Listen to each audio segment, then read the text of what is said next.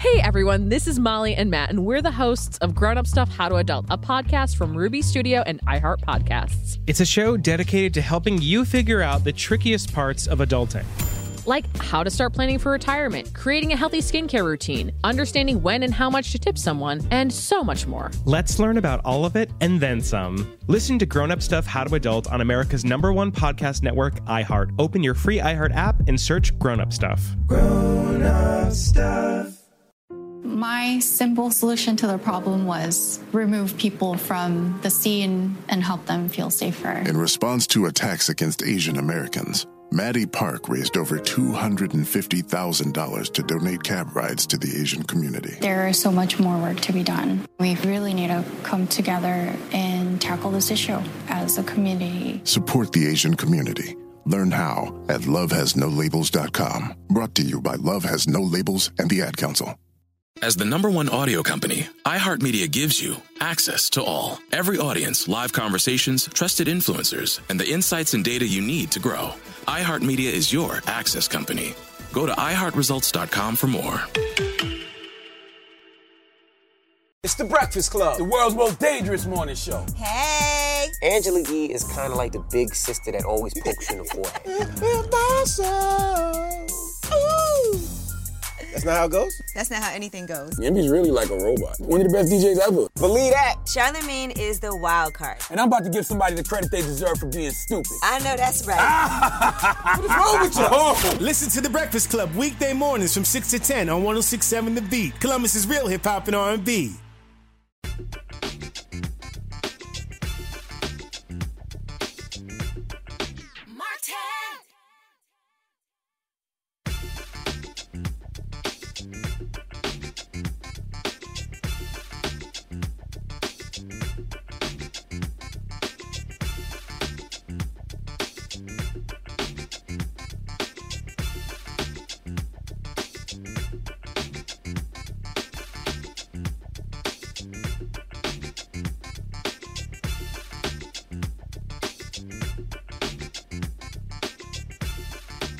Today's Wednesday, March 24th, 2021. Coming up on Roland Martin Unfiltered. The Senate held its first hearing on the For the People Act today. We'll show you some of what happened, including Republicans showing their asses as usual.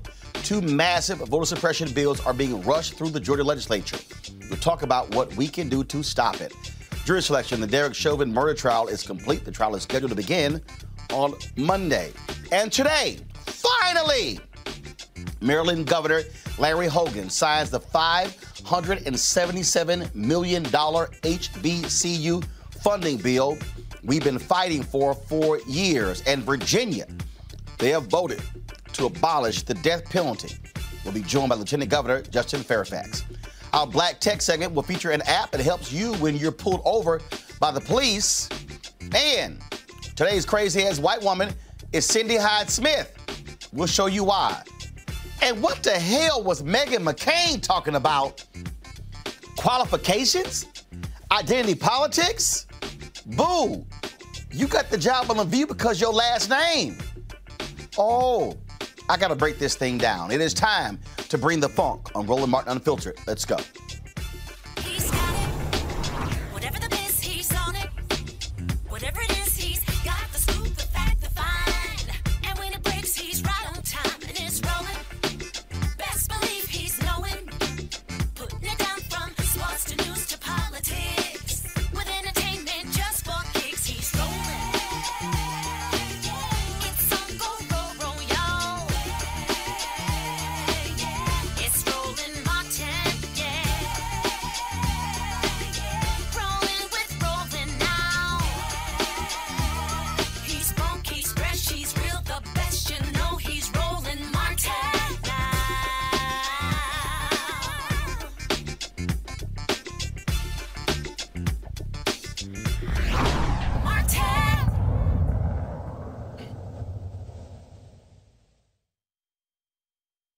Is the focus. That was the issue today as the U.S. Senate had their first hearing for the For the People Act. It is the most significant dem- democracy reform bill since the Voting Rights Act of 1965. Republicans, of course, are not happy at all with what that particular bill. Here's what took place today. This bill is the single most dangerous bill this committee has ever considered. This bill is designed to corrupt the election process permanently, and it is a brazen and shameless power grab by Democrats. It speaks volumes that this is H.R. 1 and S1, that the number one priority of Democrats is not COVID, it's not immunizations, it's not getting people back to work, it's not getting kids back in school, it's keeping Democrats in power for 100 years. And how do they do this? They do this by instituting a bill that will promote widespread fraud and illegal voting. Under this bill, there's automatic registration of anybody if you get a driver's license, if you get a welfare payment, if you get an unemployment payment, if you attend a public university. Now, everyone knows there are millions of illegal aliens who have driver's licenses, who are getting welfare benefits, who attend public universities. This bill is designed to register every one of those illegal aliens. General Rokita, what would the impact be in state elections of automatically registering millions of illegal aliens to vote? Well, this, despite the cost and, and, everything in the system, it's would dilute it would dilute the votes uh, the, the votes of every citizen who is supposed to be voting. So they want voter turnout. They want more people to participate, and you cannot vote in this country unless you're a United States citizen in a federal election. And the bill explicitly says if an illegal alien is registered to vote under its provisions, even though it's illegal for him to vote, that illegal alien will not be liable. So it anticipates, the Democrats here anticipate, and their desired effect is to register millions of illegal aliens. Is that correct, General Rokita? Yes. But it's not just illegal aliens. This bill is designed to get criminals to vote. A great many states across this country prohibit felons from voting. This bill strikes down all those laws. This bill says if you're a murderer, if you're a rapist, if you're a child molester, we, the Democrats, want you voting. Every one of those state laws is struck down. Is that right, General Rokita? That's correct. And if they don't get their way, then they sue the state, as I referenced in my earlier answer. So apparently, the Democrats have determined that if millions of illegal aliens get to vote, if millions of criminals get to vote, that that will benefit Democrats because they understand that, that criminals and illegal aliens are much, much more likely to vote for Democrats. Is that correct? Yes. In the wake of the November elections, one of the safest in recent history, Republican led, led, Republican led state legislatures have seized on the former president's big lie that the election was stolen and introduced more than 250 bills in 43 states aimed at tightening voting rules under the guise, the guise of election integrity. Instead of doing what you should be doing when you lose an election in a democracy, attempting to win over those voters in the next election, Republicans instead are trying to disenfranchise those voters. Shame on them. In Iowa, where college students often rely on the flexibility provided by early and mail in voting, the Republican legislature voted to cut early voting by nine days, close polls an hour earlier, and tighten rules on absentee voting. In Wisconsin, where urban and rural precincts face vastly different administrative burdens, Republicans have proposed limiting ballot, box, ballot drop boxes to only one municipality, no matter what its size could be 10,000 voters in a rural Republican county or 500,000 voters in an urban Democratic voting uh, county, one ballot drop box. In Arizona, no fewer than 22 separate measures to limit voting rights have been introduced, including a bill to require every absentee ballot to be notarized.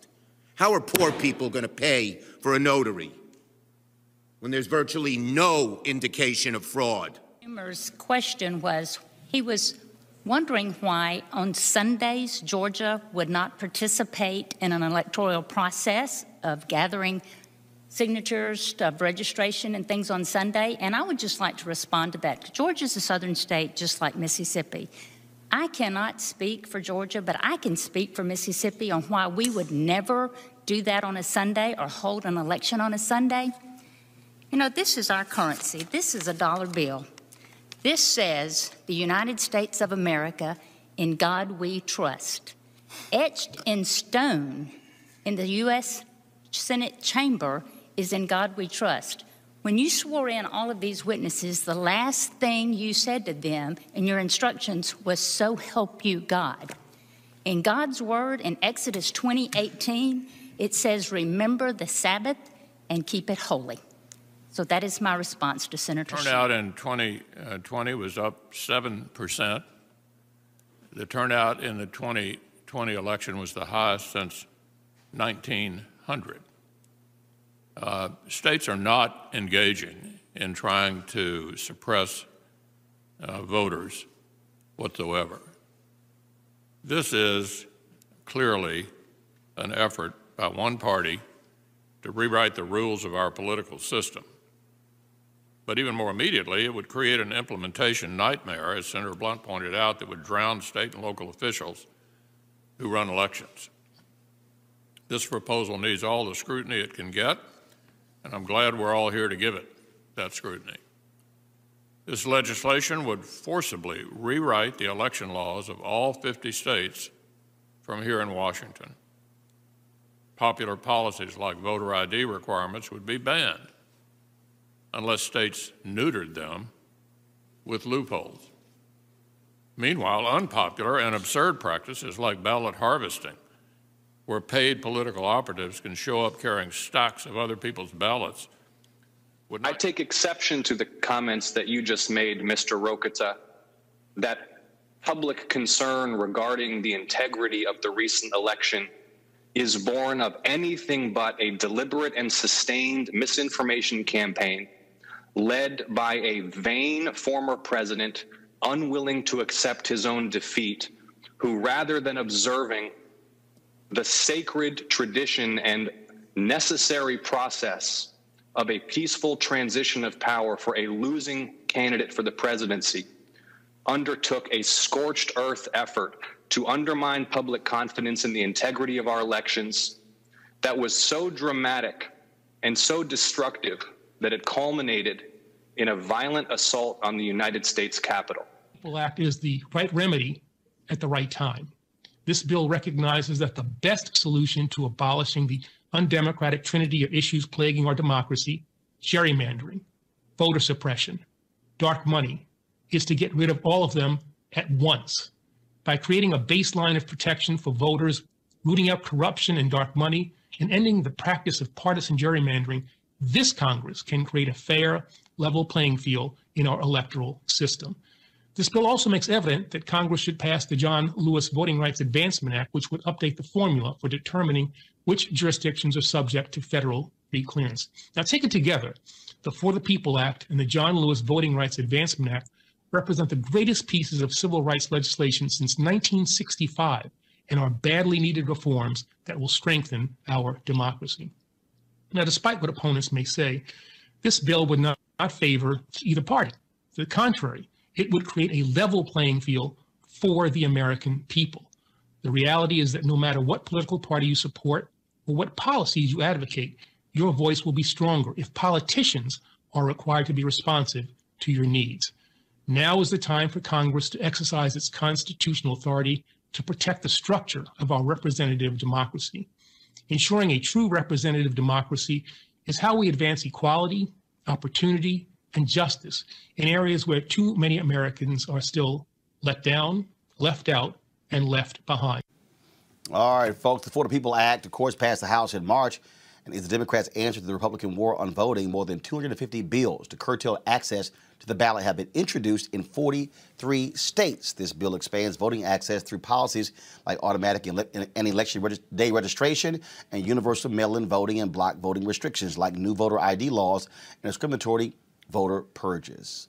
Didi Hawkins Haigler, former Georgia State Representative, uh, will be joining us along with Kelly Bethea, Communications Strategist, Mustafa Santiago Ali, PhD, former Senior Advisor for the Environmental Justice EPA uh, as well. And so glad to have uh, all three of you here. Uh, let's uh, start with you uh, first, um, D. Hawkins. I'm sorry, D. Dawkins. This is very interesting sitting there, Ted Cruz, just, oh, it's going to be voter fraud. Donald Trump had an entire panel, an election commission. Voter fraud they found? Zero.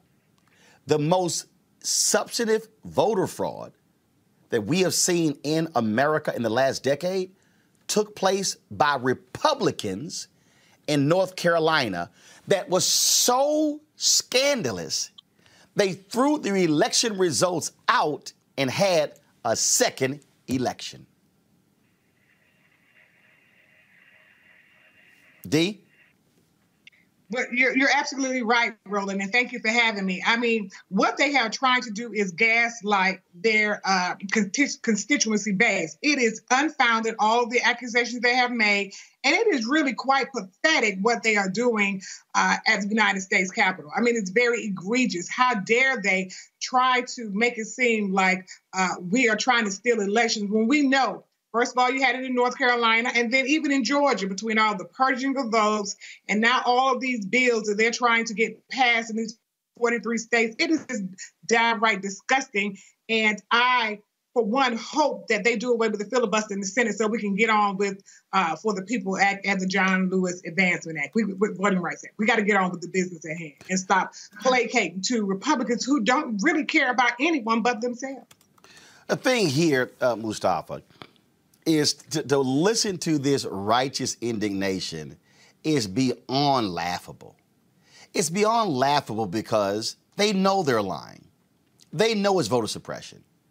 They know exactly what they're doing. And they want to sit here and, oh my God, it is going to allow the illegal aliens to vote and all of that. They have not found a scintilla of evidence of voter fraud. And all of these so called election integrity units are all trash. It's been trash since, what was it, Chris Kobach and the commission tried to prove. And so many of us came out and pushed back against them across the country. Um, and they wasted millions of dollars. The Republicans know that they're in trouble. They know they're in trouble because the demographics in our country is changing. They're in trouble because they can't get policy right if you actually created policies that resonated with folks, then they would come to your party and they would support it. You know, there were so many things in that clip that we watched that were that were so wrong. You know, let's co- let's just correct a couple of things real quick. First of all, the Sabbath is on Saturday. If you uh, have any theologian history in your background, then you know that the Jewish Sabbath is on Saturday.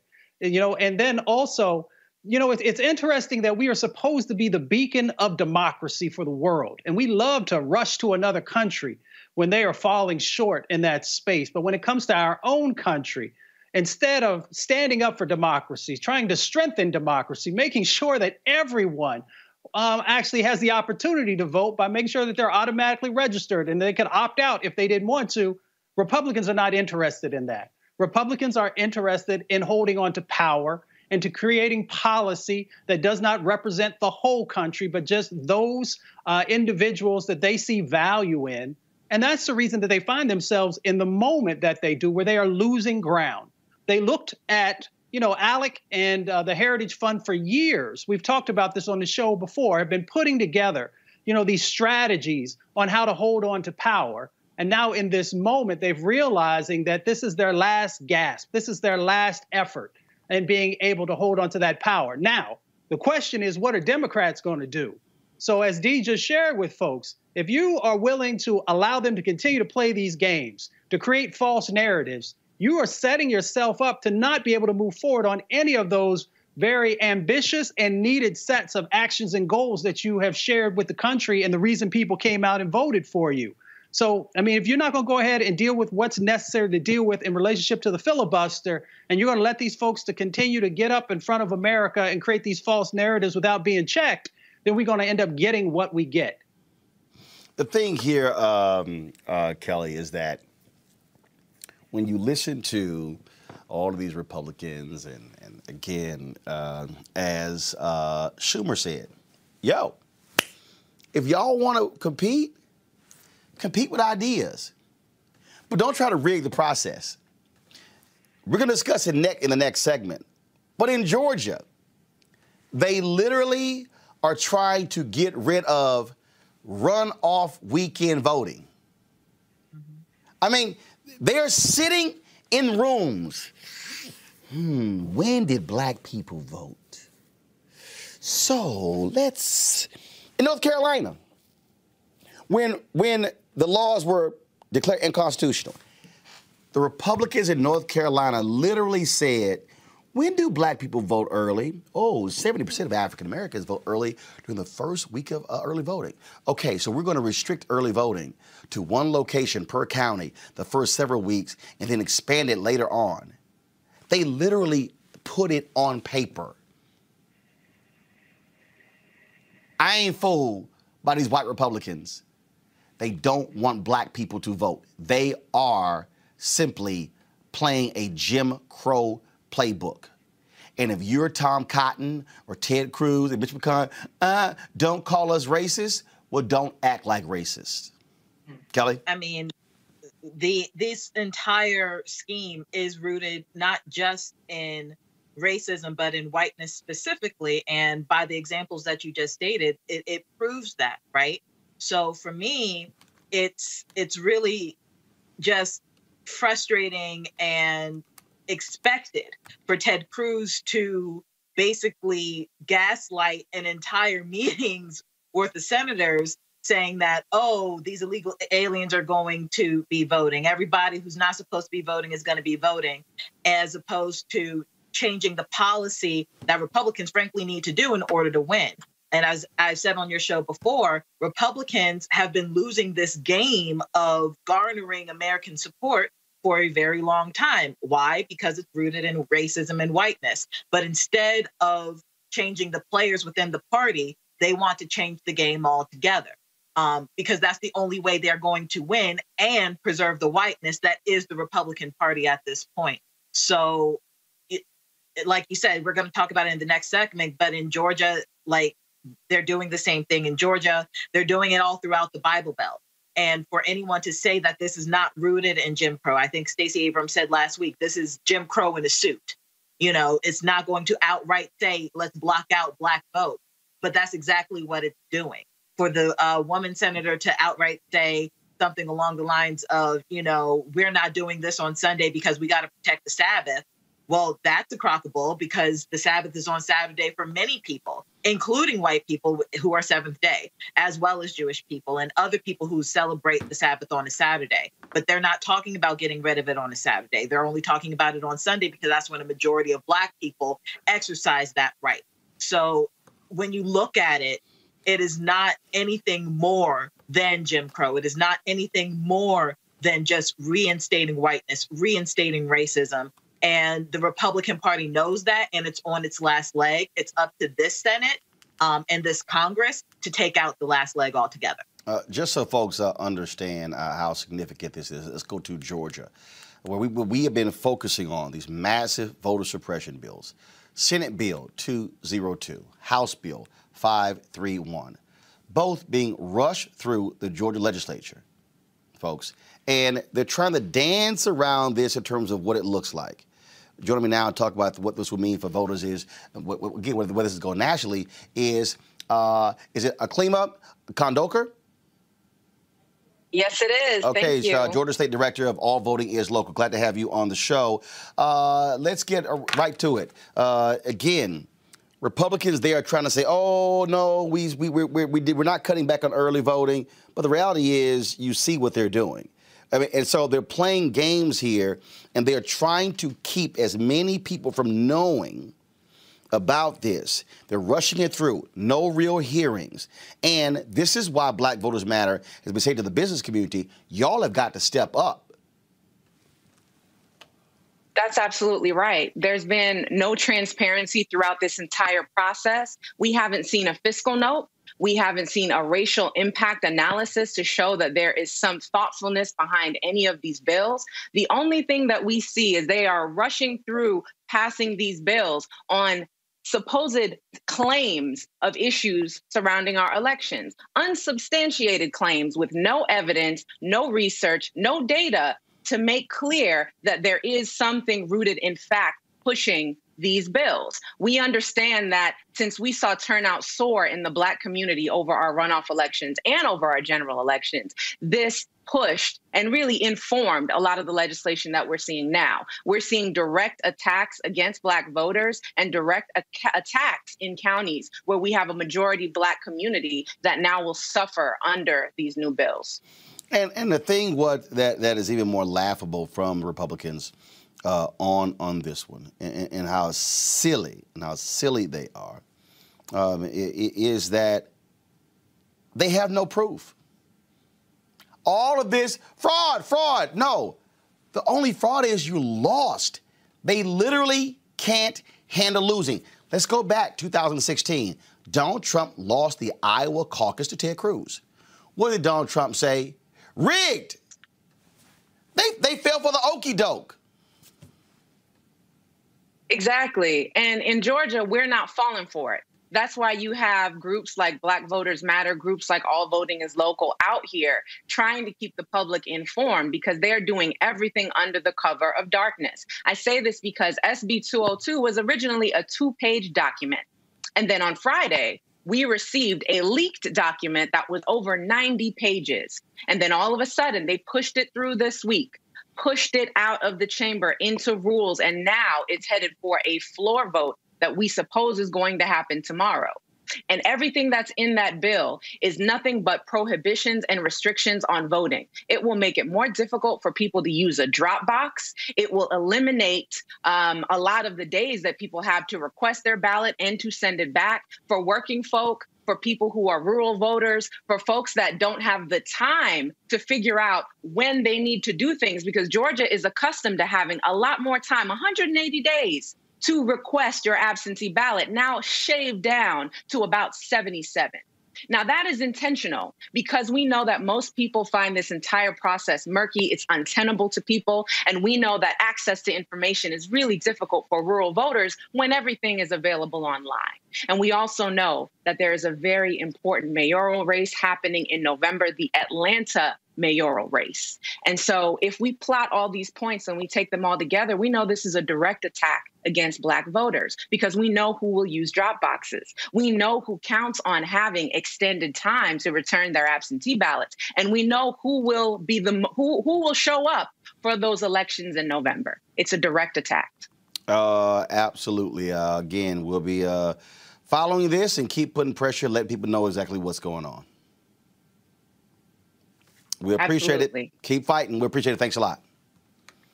Thank you for having me. All right, folks. Uh, again, uh, don't miss, uh, don't uh, don't just ignore what's going on here, folks. What we're dealing with is real, and trust me, Republicans, they see the train that's coming down the tracks.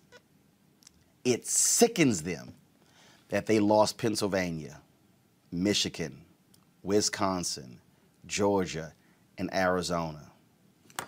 They want to suppress votes in Arizona because of Latinos. That's why they're challenging the Section 2 of the Voting Rights Act went to the Supreme Court. They're pissed off with black voters in Georgia. They're mad as hell with black voters in Philadelphia. They're mad as hell with black voters in Detroit. They're mad as hell with black voters in Milwaukee. You know why? Guess who's not running for re-election in 2022? Pennsylvania Senator Pat Toomey. That's why they're trying to change even the election of the state Supreme Court because they want to break it up into districts to do gerrymandering. They don't like the fact that the state Supreme Court in Pennsylvania is elected statewide. Follow me here, y'all. If you elect the Supreme Court justices statewide, that means all voters count. That means you cannot have these hardcore Republican conservative enclaves that will guarantee them seats on the state Supreme Court. Are y'all seeing a pattern here? Oh, why is it that they are mad at the Pennsylvania Supreme Court? Because the Pennsylvania Supreme Court are the ones that ruled against political gerrymandering. The Pennsylvania Supreme Court are the ones that ruled against Republicans when it came to voting in 2020 election. That's why they are mad at the Supreme Court. So let's mosey on over to Michigan. Y'all know what happened in the last election in Michigan? The Michigan voters passed a law that created an independent commission to redraw political lines in Michigan. Guess what the Republicans did? They said, we're just going to ignore the will of the voters. See what's going on? Let's go to Wisconsin. Democratic governor, Democrat lieutenant governor. They have so politically gerrymandered districts in Pennsylvania, in Wisconsin, that even if Democrats win 55% of all votes, they are still in the minority. Why do you think Donald Trump had a partial recount in Wisconsin? He didn't spend the money for a full recount. He did a partial recount. Where did he target? Milwaukee. Wow. What's so unique about Milwaukee? Black people. Now let's go back to Michigan. In Michigan, do y'all remember when the election person said, let's count all of the votes in Michigan except Detroit? What is it about Detroit? Something don't smell right. What? Oh, black people. And then Donald Trump said we can't count the votes in Fulton County. Hmm. What's in Fulton County? Atlanta. What does Atlanta mean? Black people. So, D, when Republicans all of a sudden want us to believe that they care about free and fair elections, what they're actually doing is no different than what white folks did in Selma and Birmingham and Montgomery and Mississippi and Tennessee and Louisiana and Arkansas and Florida is to say we have got to stop black people from voting. Absolutely and they're going to continue. And they think that we are ignorant, but we're not. And so we have to continue to press our claim. And they didn't just start this uh, this year or last year trying to suppress the vote. They have been doing this uh, since the beginning of time, and especially over the last 10 years, as they saw that the demographics have been changing in a lot of these places. And so with the redistricting, we saw this in 2001 uh, in 2011, and now in 2021, they are playing the same games, gerrymandering. And so, even here in Georgia, what's going to happen is uh, we are going to have the majority vote Democrats, and we're going to have the least amount of seats because they have set up a system, unless you know the Justice Department. Uh, uh, speaks up and does something about it, they're going to push this thing all the way through. And that's why they gutted uh, the Voting Rights Act and got rid of Section 3 and 4 and are attacking Section 2 because they know what they're doing. It's very methodical, it's on purpose. And we have to be even ever more vigilant. And we can't play catch up with them because let's be clear about it. The whole absentee ballot game, the Republicans created that and they used it to their benefit. But once we understood what was happening, we turned around, used it for their benefit, our benefit, and now they're moving the goalposts. That's what they do every time black people um, try to understand the tricks that they're playing, and we uh, use it to our benefit, they change the rules of the game. And so we've got to be even more vigilant and be more offensive instead of defensive as well. Because this is some crazy stuff that's going on right now. Next, they'll be giving us poll taxes and literacy tests again, or telling us, asking us how many bubbles are in a bar of soap. That's that's the, the trajectory of where this is heading right now. Well, actually, Mustafa, when you begin to require people to spend money just to be able to vote, when you put it in the law that they must get a notary for your application, that is a poll tax. Notaries are, the, the, the bill does not say that notaries are free. So if you have to go get your ballot, your absentee ballot notarized, you have to pay for that. That is a poll tax. It most definitely is a poll tax. And, you know, most folks are living on the margins, you know, just trying to keep the lights on and, and uh, put some food on the table. And if you have to make a decision about that or being able to vote, some folks may choose not being able to vote. Um, so they know they're very clear what they're doing. You know, Republicans are waking up in the nighttime talking about I see black and brown people like it's a movie because they know what's coming and um, and they know that they have to do everything that they can. And in Georgia, you know, it's, it's interesting that they know that if they lose Georgia, there goes the South, right? If you if they're not able to change the laws, they know that they're on the cusp of losing North Carolina.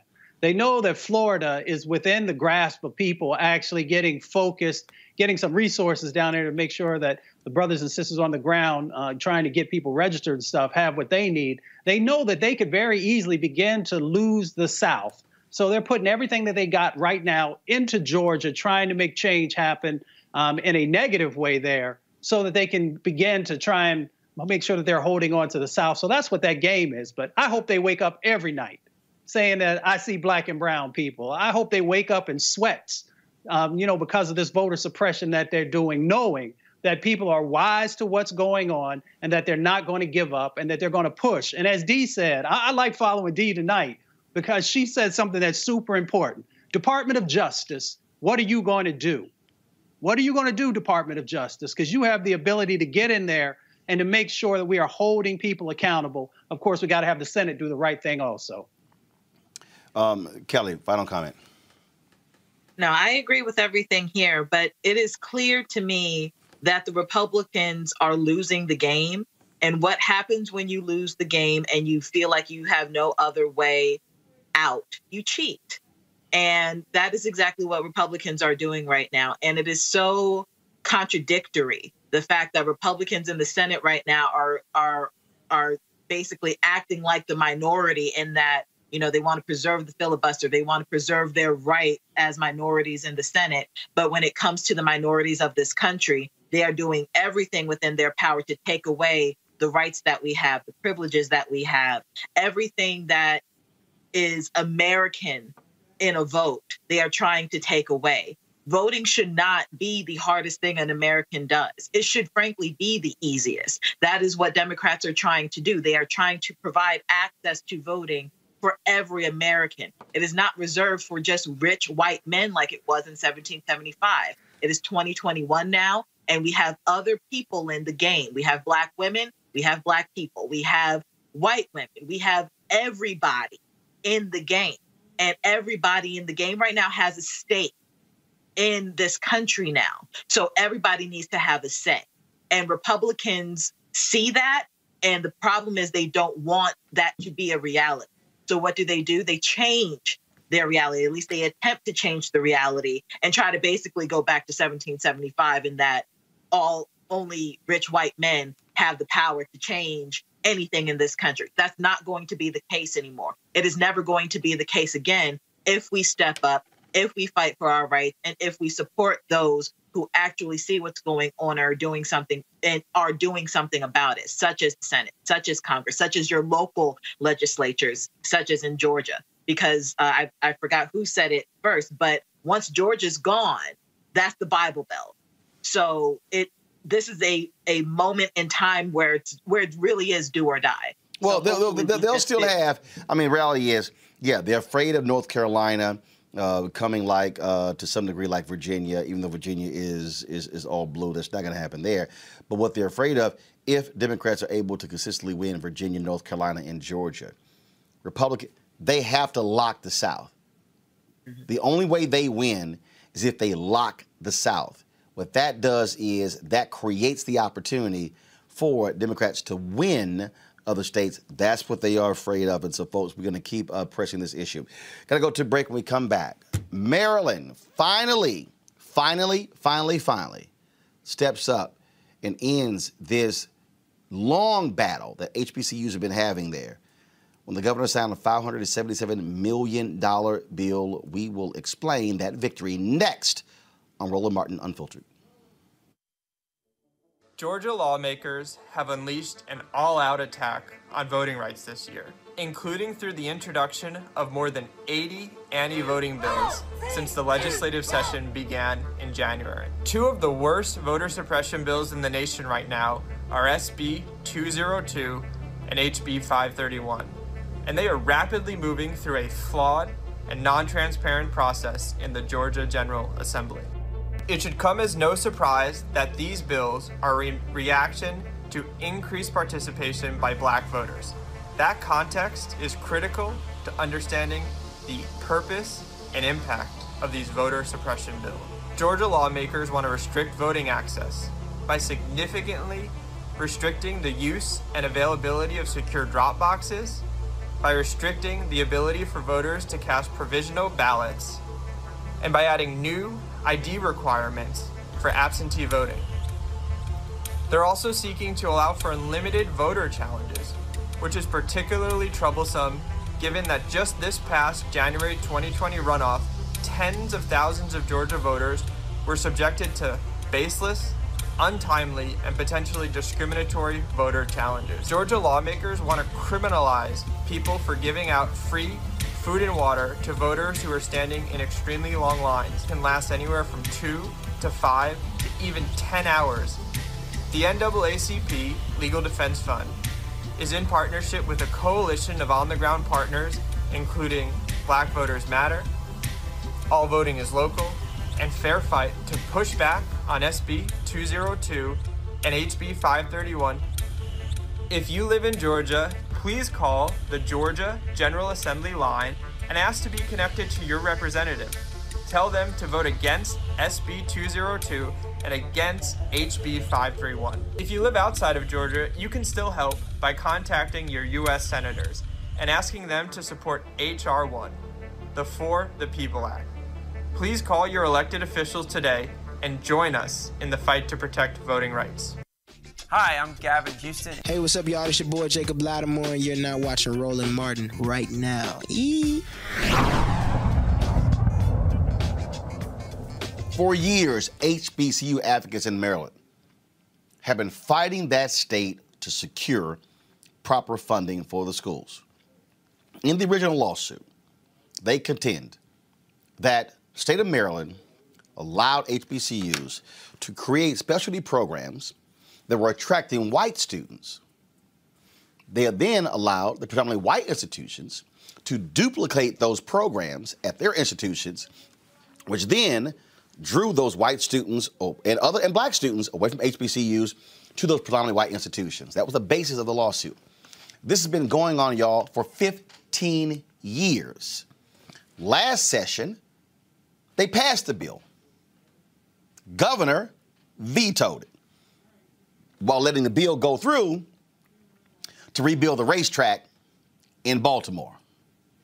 Well, today, after the legislature again passed the bill, led by the Maryland Black Caucus, Governor Larry Hogan signed the measure into law, providing $577 million over a decade to the state's four HBCUs.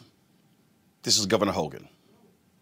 Uh, I want to thank uh, all of the uh, all the presidents of our HBCUs for joining us today for this important uh, occasion. Especially pleased to be here with Senate President Bill Ferguson and Speaker Adrienne Jones. Uh, I'm happy to have the Lieutenant Governor here with us today and a number of our distinguished legislators.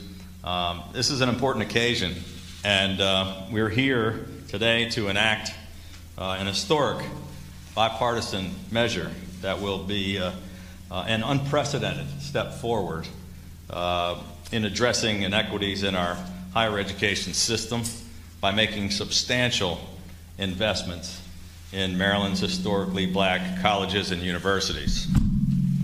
In, uh, in our past seven uh, budgets, we have uh, funded uh, historically black colleges and universities at historically high levels, providing more than $2.2 billion in state support. Uh, no administration in the history of the state has ever invested more in our HBCUs. And uh, our administration has, has, advanced more than a billion dollars in major projects at all four HBCUs, including the new Communication, Arts, and Humanities building right here at Bowie State. Uh, this legislation that we're signing into law here today will provide even more critical investments for all of these institutions. And it brings to an end a more than 15 year long uh, legal battle uh, that uh, we inherited and that we've spent years working hard uh, to try to resolve in a fair and equitable manner. With our economy recovering and our much improved fiscal situation, I'm very pleased that we are now able to take this historic action. With the signing of this important legislation into law, together, I believe that we're sending a very clear message that we can work together in a bipartisan way and deliver real results. And uh, together, uh, we are all ensuring uh, that uh, any student in Maryland who wishes to pursue a degree will have access to world class programs and the highest quality institutions for many years to come.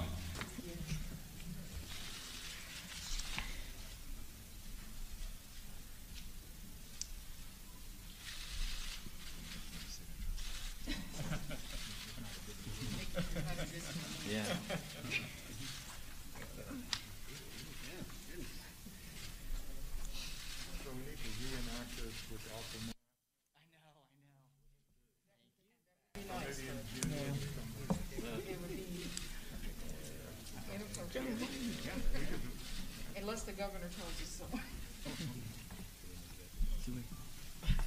Wonderful. Done deal. Mission accomplished. Now you're supposed to clap.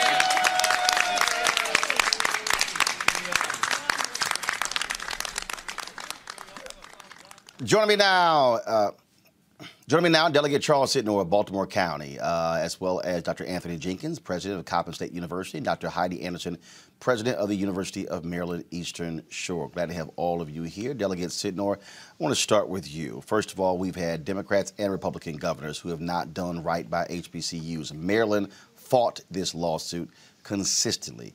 They did not want to pay the money during the trial. One particular uh, expert said that really it should have been $2 billion that was granted to these institutions over, uh, uh, over what they were asking for. And that was at one point when the Governor Larry Hogan, was it 100 or 200 million, where he said, that's it, I'm not doing anything more. Uh, that is my red line. Which, what was, what, what was the number? It was 200. It was 200 million. The four right. institutions were supposed to share over right. uh, a 10 year period. Dude, really? Uh, that was not significant. But the Black Caucus uh, used that power to say, no, and look, we were there in Annapolis, held a rally there. Uh, I have had discussed this on my TV One show, on this show, the Lawyers Committee for Civil Rights Under Law. Folks have been out here. This was important to ensure the dollars went to HBCUs who did the right thing, but they were screwed by the state and these predominantly white institutions. No, uh, and, and again, look, thank you for having us on this evening and, and, and covering uh, this important event. Um, you're right. It's it's it, this is historic. It's, it's, something that has never happened before, and we're extremely uh, grateful uh, that we were able to get to this point uh, through both houses and, and to get get it to the governor as early as we did, uh, so that if he had decided not to, to sign it, we were fully ready um, to override the veto. But we're thankful he, he, I believe he did the right thing. He explained uh, why he felt uh, that he was able to sign it. It is now the law of Maryland. Uh, so our, our next look is to make certain that our uh, attorney general and the plaintiffs signed this settlement agreement uh, so that, prior to, I, I, believe it's June 1st, uh, so that we can get these schools uh, their just due. This, this is important, and just so everybody understand, uh, because y'all are employees of the state, uh, and that is to Dr. Jenkins and Dr. Anderson, uh, y'all were not involved in this uh, in terms of weighing in either way. Uh, but I'm quite sure, Dr. Anderson, that you were happy to see people standing up fighting on behalf of Maryland's four HBCUs. Definitely, Roland. I think that's very critical. it's not just people. We've had 15 years of individuals standing up fighting for this former students, former faculty, former administrators, former legislators, senators, delegates, a number of individuals have, have worked very, very hard to bring us to this point. And I think Dr. Jenkins would agree with me, with both of us being the two new presidents here in coming to these particular schools. We stand on their shoulders. They did a lot of the hard work. And it's kind of like running a race. They were carrying the baton and they carried it to this particular point. point and now it's our job to carry it forward and make sure we continue to sustain these these institutions um, dr jenkins on that particular point uh, what people who did not follow this lawsuit didn't quite understand hbcus got creative they literally created programs that would attract students that nobody else was doing and were successful at it and then the predominantly white institutions said hmm, we like that. We're going to duplicate those programs. And look, it's no, it's no knock on your institution, Coppin State. It's no knock on University of Maryland Eastern Shore or Bowie State or Morgan State. But the reality is, when an individual goes, well, wait a minute, if I could get my degree from the University of Maryland and I could go to this larger campus and look at all the amenities and things along those lines, I'm going to blow past the HBCUs. The, the HBCUs created a way to be competitive, and the state allowed these institutions to essentially steal the creative programming and steal those students. That's what this money is rectifying. Yeah, Roland, listen, you're absolutely correct. And I want to thank you for having us. I want to thank Senator Sydnor for his work and his efforts, as well as, uh, you know, the entire um, Maryland General Assembly. And I want to thank the governor for signing this. I think that, to, you know, today we, we got it right. Uh, Maryland is on the right side of history. The governor is on the right side of, of history. And, uh, you know, we can debate about what got us here or what took so long. Uh, we are here now, and I think your point is a, a very poignant one. You know, it is it is no secret that HBCUs have been innovative for centuries. And we have been doing great things and educating students that our historically white institution uh, uh, partners would not have admitted into their, their doors. And so when you take an institution like Coppin on our very diverse, dynamic campus, we have students who are the first in their family to go to college, and maybe they didn't come from the best backdrop. But what we do with those students is we provide the right wraparound support services. And on the same campus, we also have students who are the valedictorians of their high school. And we take both those students and we transform them into scholars. To your point, when you have larger institutions who are better funded, better resources, better amenities, and better scholarship packages, they can lure those students away from the HBCUs. It's not a referendum on the on the HBCU from the student or their parents' perspective, but clearly, if you can receive more institutional aid and have to borrow less, if the um, uh, brick and mortar facilities that you are in are world class, state of the art, students and parents vote with their feet. Now, over the last decade or so, Coppin State, UMES, Bowie, Morgan, we have been able to make inroads in those areas, but we still are not brick brick and mortar, building for building, pound for pound with our historically white um, institution partners. And, and so your point, I think, is a very important one, and it's one that we have to continue to look at. The academic programs, very quickly, that we offer at our institution, for it to be duplicated elsewhere, and scholarship dollars that we can't compete with comes with that. To me, that is a no brainer. Students are simply going to move from either my institutions um, uh, I mean, our institutions, uh, and move over to our historically white institution counterparts. And so this uh, settlement allows us to push back on that sum. This is a wonderful start, um, but it still um, has not positioned us to make up for the decades of underfunding and so forth that institutions like Coppin State University uh, has endured. But what we were given through the signing of this piece of legislation allows us to expand our academic uh, enterprise, offer more student scholarships up front, hire more faculty, better train our faculty. And those are things that are important that ultimately impact retention and graduation rates. Just so folks need to understand, uh, if the HBCUs had taken that offer from Governor Larry Hogan, a delegate Sydnor, they would have gotten about $4 million a year each. This deal gets them three times that amount. Right. That's why the Black Caucus and the lawyers were saying no. We're not going to accept that small money. And last year, y'all got it passed. The governor then vetoed it. And we talked, and uh, I talked with other officials, and I said, I said, and y'all agreed absolutely. When the session, when it comes back, make it clear to the to the other to the other Democrats, hey, y'all ain't moving on nothing until we get to HBCU stuff straight.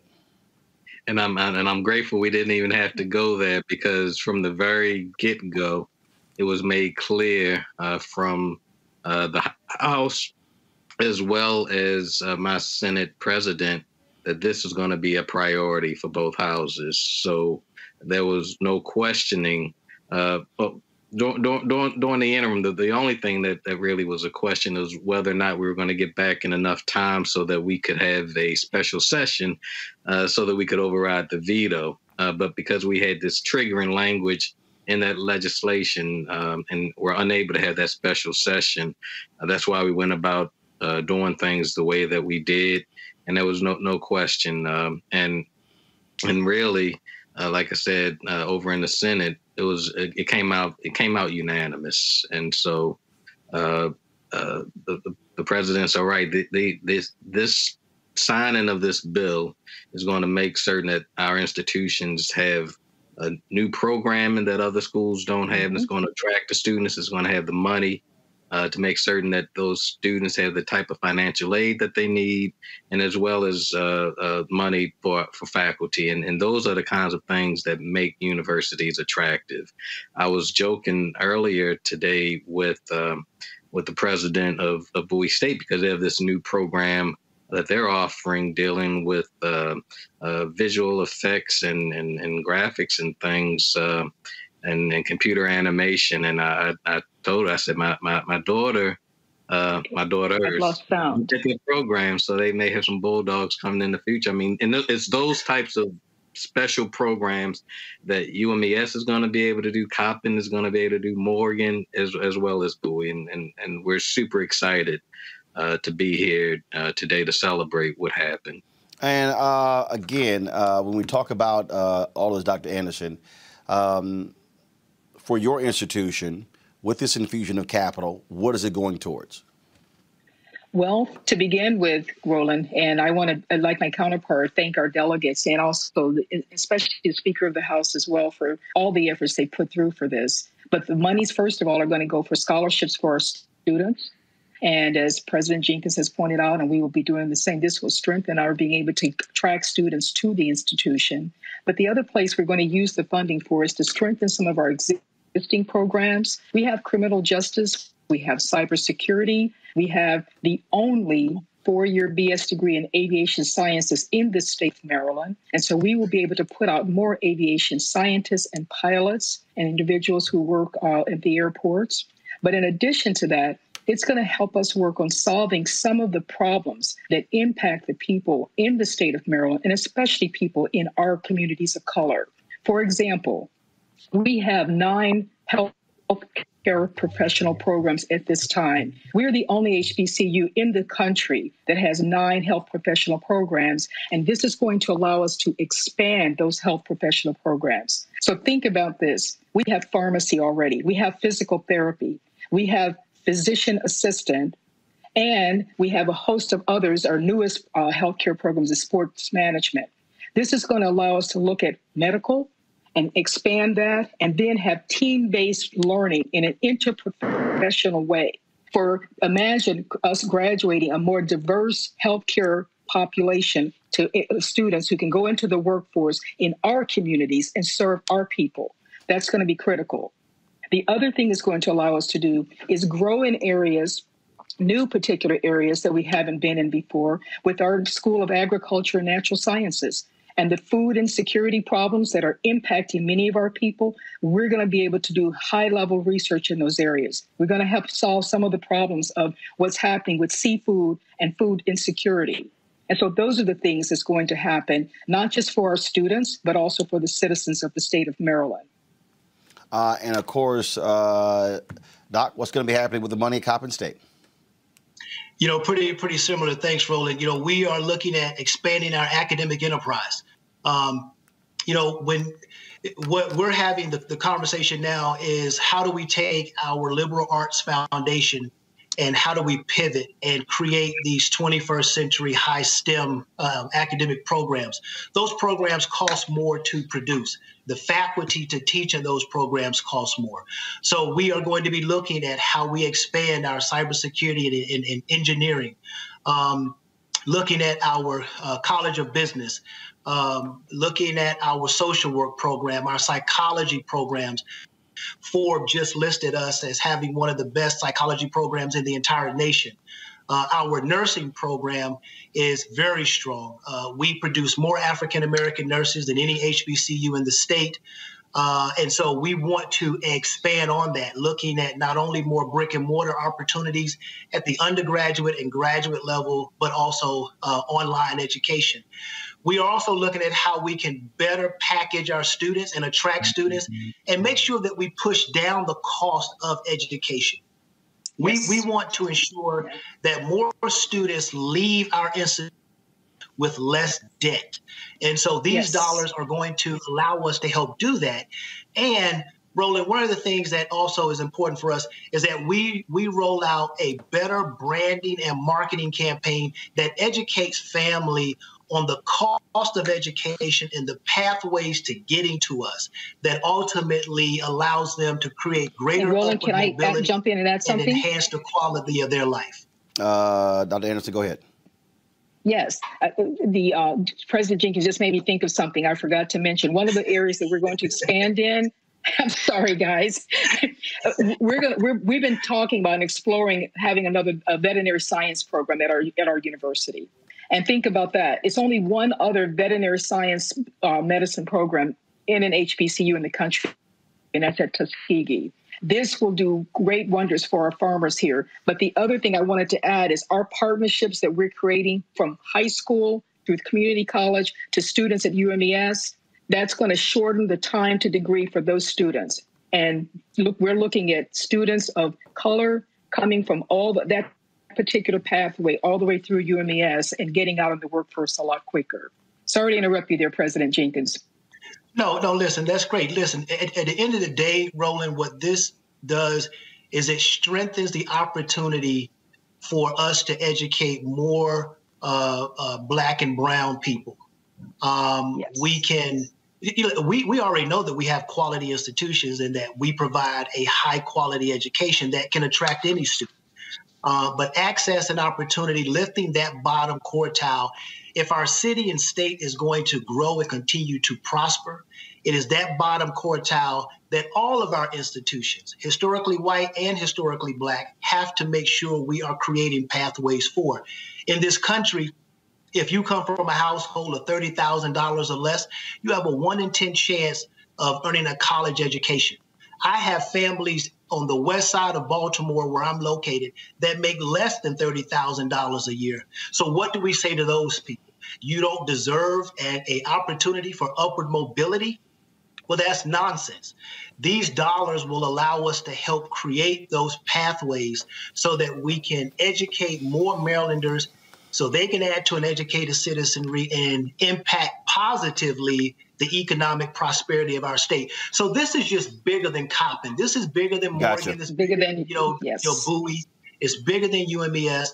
This is about our state doing the right thing and doubling down on making sure that we educate more of our citizens and we create opportunities for them to have jobs in Baltimore City, on the eastern shore of Maryland, and in Bowie, Maryland, Prince George County, and throughout the state.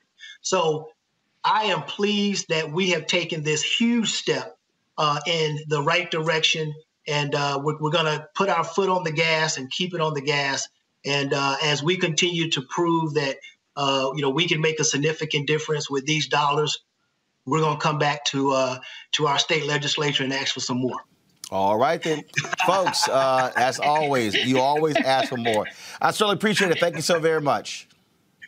Thank you, Roland. Take care and be well. Roland, Roland, thank you, and we want, want to invite you over to UMES when you get a chance. Hey, yeah, look, here, all, I- Because I ha- all I'm Roland, gonna since I've been say here, is- we have we haven't had you over here, so you I, I have know. invite. I mean, I mean, all, have- all I'm saying is, invite. I did the Bo- I did the Bowie State commencement. I did the Morgan State One of those years that I've been here has been all in COVID. You weren't going to come in COVID. I what can know. I say? Y'all, look, I, y'all got y'all got the golf program down there at University of Maryland Eastern Shores. I've been we- playing we- golf for 34 years. Let a brother know. I let's let's get on the course. How about that? That ain't a problem. Hey, all right. All on my right. end either. So we owe you. I, I want to. All right. I want to make certain that that that I say thank you again for raising this issue and putting That's this right. out Yeah. in front of this entire country. You didn't have to do it. You didn't have to come out last year to that rally. So it is extreme. I, I'm extremely appreciative of your efforts and, and amplifying what was happening here in Maryland, and, and I appreciate your brotherhood. Well, in a word, I said at that rally uh, when I reached out to a bunch of civil rights folks. I said uh, my philosophy is the same one. My man Denzel when he played Frank Lucas in American Gangster. I'm gonna get that money. Uh, and so, so congratulations so on much, y'all bro. getting Thank- that thank money. you. And, and I and thank, I want to thank our Black Caucus delegates again, and also the senator and the speaker. Thank you so much. All right, y'all take care. Look forward to seeing you. Thank you. Take care. Be well. All right, then. Thanks a lot. Thank you. Folks, jury Thank sele- you. jury- Bye-bye. Thank you. Jury selection is complete in the murder trial of former Minneapolis police officer Dick Chauvin. It took about two weeks to select the jury. Opening statements are scheduled to begin on Monday. The court chose 15 jurors. 12 will sit on the jury, and two will be alternates. The final person chosen on Tuesday. An accountant will be dismissed next week if the other 14 show up. Here's the judge confirming the selection. All right, we have 15. Uh, obviously, just to reiterate, 14 will be seated. Uh, that's all we have room for. We could seat 15 if we had room, but uh, 15th juror, uh, as the last chosen, will be excused on Monday if the other 14. The whole point of this 15th juror was to make sure that we get, have 14 people show up on Monday. Nevertheless, I'm still not going to release the jury pool until the jury is sworn. On the off chance that we still have to uh, pick some alternates, but I'm hopeful that uh, since it's only a few days, that we'll have 14 people show up, and those 14 will be seated and sworn, and we'll proceed with opening statements at that time. Anything else for the record from the state? No, thank you, Your Honor. No, Your Honor. All right, we are in recess until Monday, March 29th at 9 a.m. Thank you. All right, folks, and we of course uh, we'll be live streaming that trial right here on Roland Martin Unfiltered. When we come back, I'll chat with uh, Kelly and Dee about. I'm really, I'm really uh, getting a little tired of white women with no qualifications trying to talk about qualifications for jobs. Wait until y'all, uh, until I show y'all what Meghan McCain said today on The View. That's next on Roland Martin Unfiltered. I believe that it's movement time again. In America today, the economy is not working for working people. The poor and the needy are being abused. You are the victims of power, and this is the abuse of economic power. I'm 23 years old. I work three jobs. Work seven days a week. No days off. They're paying people pennies on the dollar compared to what they profit, and it is time for this to end. Essential workers have been showing up to work, feeding us, caring for us, delivering goods to us throughout this entire pandemic, and they've been doing it on a measly 7.25 minimum wage. The highest check I ever got was literally $291. I can't take it no more. You know, the fight for 15 is a lot more than about $15 an hour. This is about a fight for your dignity. We have got to recognize that working people deserve livable wages. And it's long past time for this nation to go to 15 so that moms and dads don't have to choose between asthma inhalers and rent. I'm halfway homeless.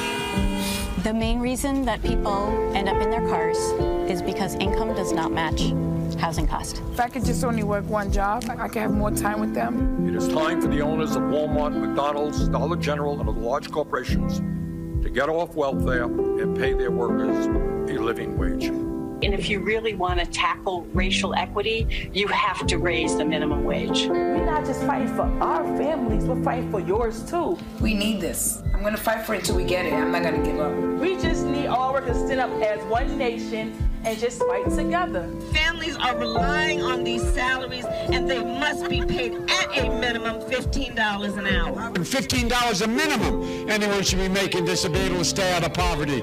I can't take it no more. I'm doing this for not only me, but for everybody. We need 15 right now.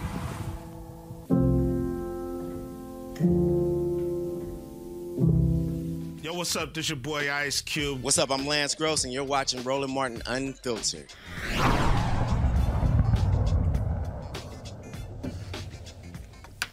I, I've always said that it bugs the shit out of me that whenever we talk about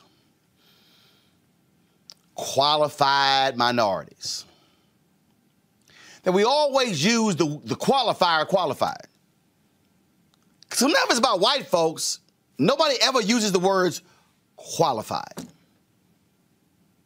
Today on The View, they were talking about Senator Tammy Duckworth blasting the Biden administration by saying, by saying, that they need to have more Asian American Pacific Islanders in the cabinet. Neera Tanden, who was nominated for the Office of Management and Budget, was rejected, uh, had to pull her nomination because of opposition. And so Duckworth was raising the issue of why this was important. So they're talking about this on The View. And Meghan McCain makes this point that,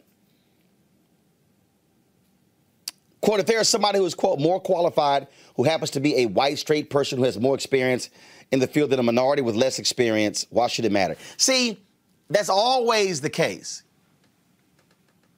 When is the last time you heard somebody white like Meghan McCain say, damn, that white person really ain't qualified for that job? Every time it's a conversation about less qualified, they always frame it as the white person is always the more qualified person. When we know it's some mediocre ass white people in government, in politics, in media, in corporate America, on Wall Street, on Main Street, all over. Play the clip of Meghan today, y'all excluded uh, women farmers. And so we're going to a place where even if people need money, even if people are qualified to get into Ivy Leagues, race and gender is more important than your skill qualifications, the content of your character. It is not what Martin Luther King Jr. preached. I think this is a very, very slippery slope. I was very surprised to hear someone like Tammy Duckworth say something like this. She got a lot of blowback from a lot of people, not just on the right. And I think this is actually just the natural progression of identity politics. And I will say, just to put a cap on this, the View is 25 years old next year. We've only had one Asian American host co-host this show. So does that mean that one of us should be leaving at some point because there's not enough representation? Uh, there, we're talking about is identity politics more important than qualifications of a job? And I think that's a question going forward that the progressive left is going to have to reconcile. Okay, and before we go, because we're going to go and take a break, eventually we're going to come back and talk about the black farm.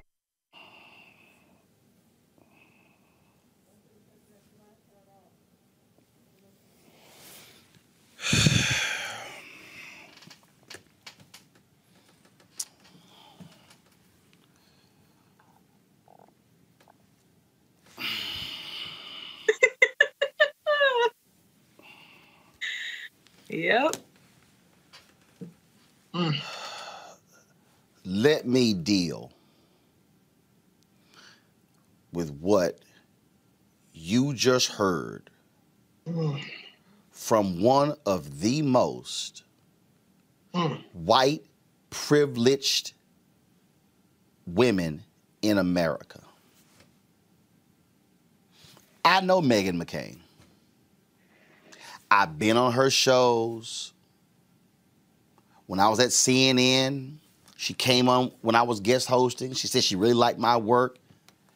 She follows me on Twitter. I follow her on Twitter. But let's just be real clear. The only reason Meghan McCain is on The View, the only reason she was a Fox contributor, the only reason before that she was at MSNBC, the only reason before that she had a syndicated radio host show, the only reason before that she had a show on another cable network is because her last name is McCain. And that her daddy, her daddy is Senator, was Senator John McCain. That's it. There is nothing, zero zilch, in Meghan McCain's resume that suggests that she has been qualified for any of these jobs. Again, any of them. Not one. It, I very rarely pull up Wikipedia. Go to my computer. Meghan Marguerite McCain is an American conservative is an, Amer- is, a, is, is an American conservative columnist, author, and television personality. She has worked for ABC News, Fox News, and MSNBC. It says the daughter of politician John McCain and businesswoman Cindy McCain. She has been a public figure. Give me one second. There we go. She's been a public figure for much of her life, first appearing at the 1996 Republican National Convention. She had a blog in 2007. She was a contributing writer for the Daily Beast, co host on Outnumbered on Fox. Early life. Y'all, do, do, do, y'all see this? This is her early life. After high school, she attended Columbia University, earned a bachelor's degree in art history in 2007. Originally became planned to become a music journalist and intern at Newsweek and Saturday Night Live. Y'all, that is the extent of Meghan's career. She wrote a blog and then began writing for the Daily Beast. Signed a six figure book deal. Hmm. All this experience I'm looking at right here. Wrote a campaign memoir, Dirty Sexy Politics. Okay. Then all of a sudden, TV career. Had talk show on Pivot, Startup Cable Network.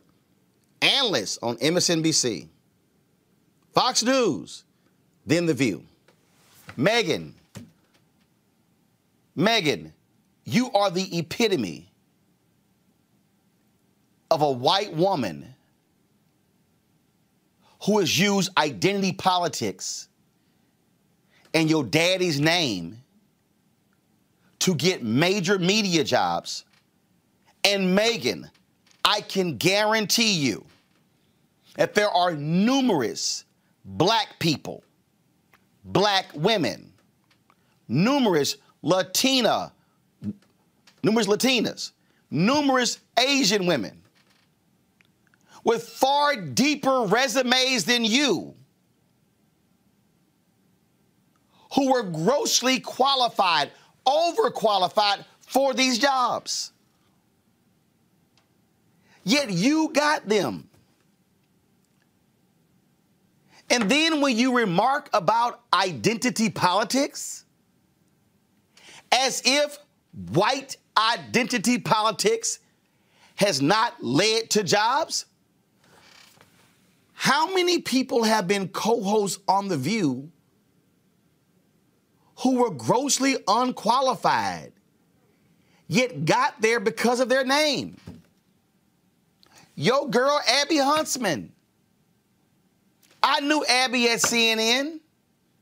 All the white bosses, oh my God, Abby is one of them. She's cute, she's gorgeous. Abby was not smart. And Abby went from CNN to a talk show host at MSNBC, went from MSNBC to Fox News, where Roger Ailes was quoted as saying, We're going to teach her how to be a correspondent.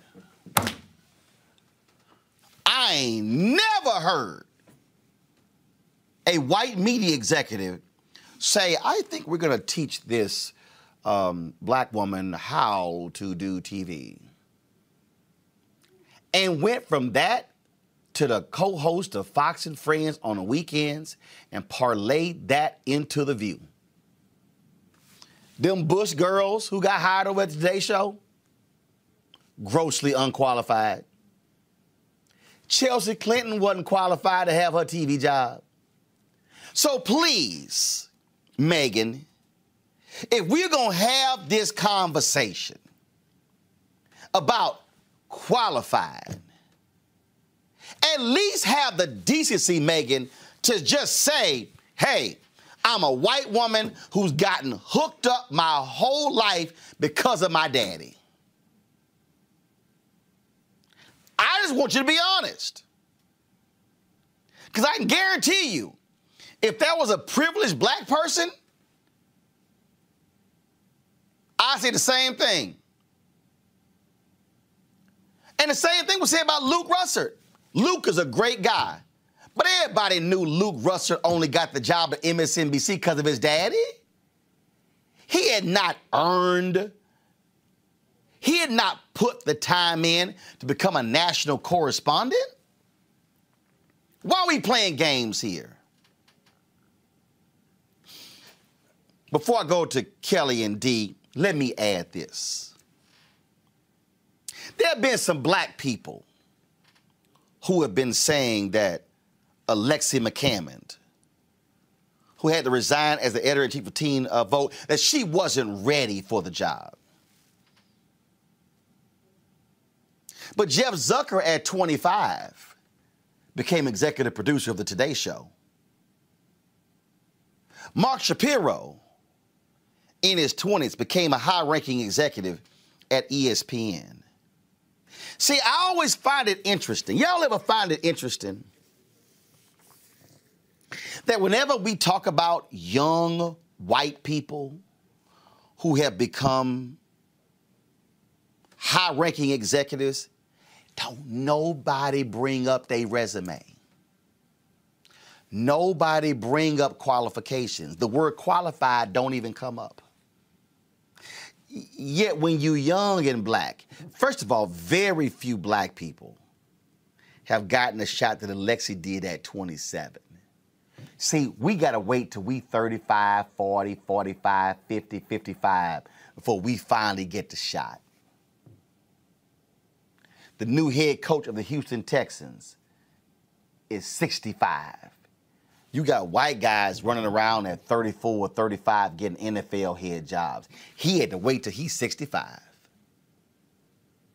So, Meghan, please, if you want to talk about identity politics, you had better include white women in that category and white men in that category because this black man has seen for far too long a whole bunch of mediocre ass white people get high paying jobs and saluted and given awards, and they got the job because they are white. D. Well, damn, you just said it all for us. I mean, you just hit the, you know, the nail with the hammer because let me tell you something, bro. First of all, that girl know she the only reason she's on the view is because of who she is. But let's let's also be very clear. America loves this European model of beauty and what they represent. Even when we're trying to get government loans or contracts, when white men couldn't get it because of identity politics, they just pull their white wives uh, and daughters into the place to take it away from black women who have worked hard and, and, and done all the necessary things. And black women are still 24 cent behind white men in salary pay, even though we are the most educated people in the country now. That's what all the statistics say that black women are getting advanced degrees more than anyone else. And it's still not enough. Black women are opening more small businesses more than anyone else. And it's still not enough. We can't get the government contracts because of white identity politics. So you said it all. I mean, what else is there to say? She's Kelly, there because she's white. Kelly, one of the mo- Kelly, one of the most grossly uh, untalented people is Tucker Carlson. My God, T- Tucker Carlson yeah. has had a show at PBS, MSNBC, CNN. He uh, he been hired everywhere, flamed out everywhere. You rarely gonna find somebody black in media get a second shot somewhere else after they didn't succeed the first time. I mean, we could walk through. I mean, we could if we walk through newsrooms across America. I could walk through a newsroom with my arms crossed and bump into untalented, unqualified white folks in major positions. I mean, I live in DC. You can just bump into them in the street here in DC, frankly. Um, it is beyond insulting and but also expected for someone like Meghan McCain to actually think that she's qualified uh, to do something such as being a host on The View. Um, for her to be so dense as to think that it is because of imaginary qualifications outside of her dad's name that she's on that show is is simply absurd. She's literally talking to an EGOT recipient in Whoopi Goldberg about her being qualified to sit next to Whoopi Goldberg. Like the caucasity of it all, right? Um, personally, as a young black woman who has been in these spaces, it is I, I can rattle off stories for days about how many times I've gone into a room, uh, interviewed for a position, uh, submitted a proposal, and actually see who they ended up going for and it's either they are grossly underqualified or they just had the right name recognition. And the whole mantra of Black women, Black people having to work twice as hard to get only half the credit. Now it feels like even a quarter of the credit because of these identity politics, because people don't want to act like, you know, oh, I'm only doing it because you're Black. So let's make you work just a little harder so that you are now qualified to have this uh, position, to have this opportunity. It's it's ridiculous. It is absolutely ridiculous. I mean, I mean, Meghan what, is full of crap. Again, what what what bothers me the most, and I want y'all to cue it up. I want y'all to cue it up because see, I, I really want people to pay attention. I want so to do this here. I, I want y'all. I want y'all to get the split screen ready, and I want y'all to play the video of Meghan on one side, and I want y'all to have me on the other side.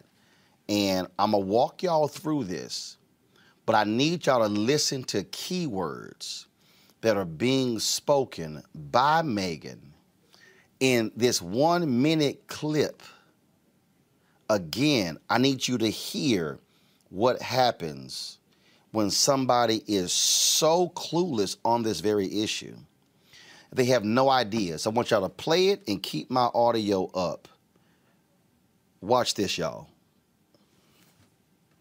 excluded uh, women farmers. And so we're going to a place where even if people need money, even if people are qualified to get into Ivy Leagues, race and gender is more important than your skill qualifications, pause, the content. Pause.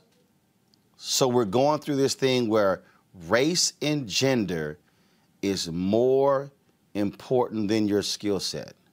I'm sorry, Meghan. Please show me in here. Oh, you see, again, show me in here where Senator Tammy Duckworth said, Meghan, pick somebody who doesn't have the skill set. She didn't say that.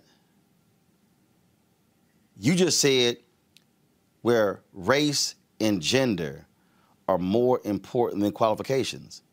Meghan, you were literally picked because you were a white woman who's a conservative, not because of your qualifications. You literally are describing yourself in your criticism. Press play. Of your character. It is not what Martin Luther King Jr. preached. I think this is a Stop. very This is not what Martin Luther King preached.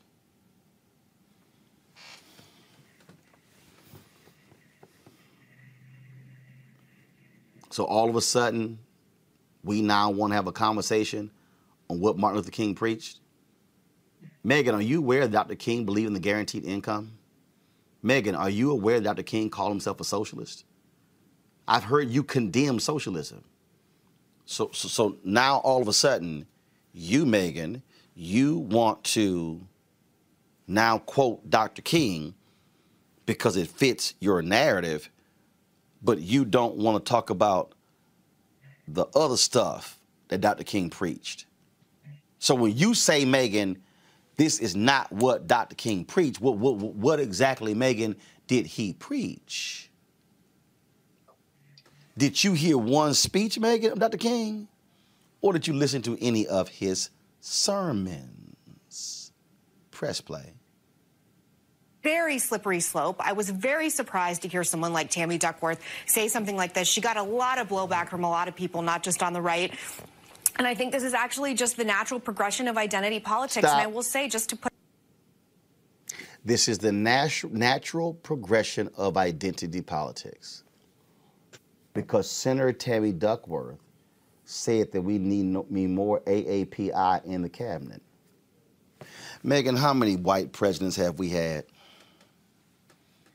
How many white vice presidents have we had? In the history of the United States, Meghan, how many white men have sat on the Supreme Court? 105, 106 women, African Americans, Latinos have made up what? Six of the 106, something like that. Meghan, how many white men and white women are Fortune 500 CEOs? Meghan, how many white men and white women run newsrooms all across the country? Isn't it amazing when all of a sudden someone calls for the addition of one or two people of color? White women like yourself go, oh my God, this is the natural progression of identity politics. Meghan, if African Americans, Latinos, Asian Americans, Native Americans, if we have been chosen based upon skill set, I can guarantee you, Meghan, I can guarantee you there would be a hell of a lot more people of color in these positions because whiteness would not be the determinant based upon the person who's hiring. Press play. Put a cap on this. The View is 25 years old next year. We've only had one Asian American host co-host this show. So does that mean that one of us should be leaving at some point because there's not enough representation? There, we're talking about is identity politics more important than qualifications of a job? And I think that's a question going forward that the progressive left is going to have to reconcile. And right there, Meghan. What you fail to even realize, Meghan, is how white supremacy has worked in America. The fact that you, Meghan, can't even acknowledge that whiteness has been the determinant for so many jobs in America up until this point is problematic. Meghan, I dare you to walk through the executive suite at ABC News and count how many people of color you see. I dare you, Meghan, to walk through the executive suites of Disney, the parent company of ABC, and count how many people of color that you see. If you do that, Meghan, you might realize that there are very few. And see, how do we know that's a problem? Because, Meghan, at the company that employs you, its top two bosses announced that they were leading the company wide diversity committees because there have been so few. But see, that's what happens when you step outside of your whiteness. This is what happens, Meghan, when you step outside of your rich white bubble and then begin to understand the reality of what a black journalist has had to endure to get to the table of the view. Actually, have the conversation with Sunny Hostin. Go have the conversation with Whoopi Goldberg on what she had to go through to get to the table. Meghan, Sunny, and Whoopi didn't have the opportunity to be able to say, My daddy was a United States Senator. So therefore, hire me. Because that literally is the extent of your experience. If you, Meghan, would be honest, and that's all I'm asking you. And I like you, Meghan. We, we've always got along. But this is where there's a blind spot, Meghan. It's a blind spot because you just went on national television railing against identity politics and saying it's going to be problematic for the left as if there's no identity politics that's on the right. Whiteness and white privilege is real, Meghan. And if there were pictures in the dictionary to illustrate unqualified white women who have gotten major jobs on television, your picture would be there. Just admit it. We're going to break with Roland Martin Unfiltered. When we come back, we'll talk with Lieutenant Governor Justin Fairfax of Virginia about that state abolishing the death penalty.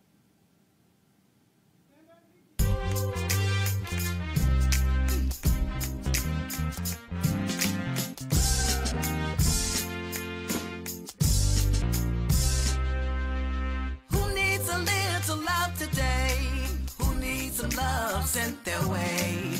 Who needs love? Who needs love? Who needs a little love today?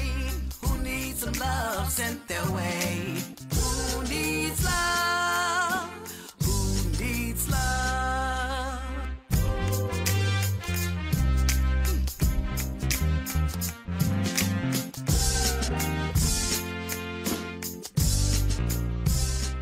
Hey, I'm Donnie Simpson. What's up? I'm Lance Gross, and you're watching Roland Martin Unfiltered.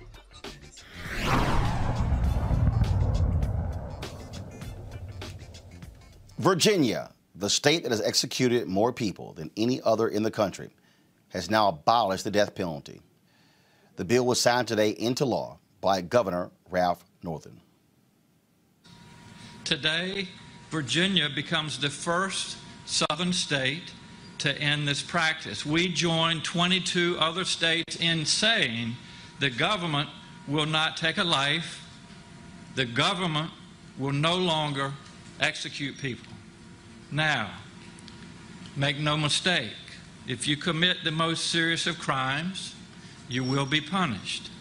But Virginia can do that without continuing a system that gets it wrong even once, and a system that doesn't work the same for everyone who encounters it. Justice and punishment are not always the same thing. That is too clearly evident in 400 years of the death penalty in Virginia. So today, Virginia takes an important step forward. And again, I thank everyone who has worked so hard to change this law. Joining me now is the Lieutenant Governor of Virginia, Justin Fairfax. Glad to have you back on Roland Martin Unfiltered.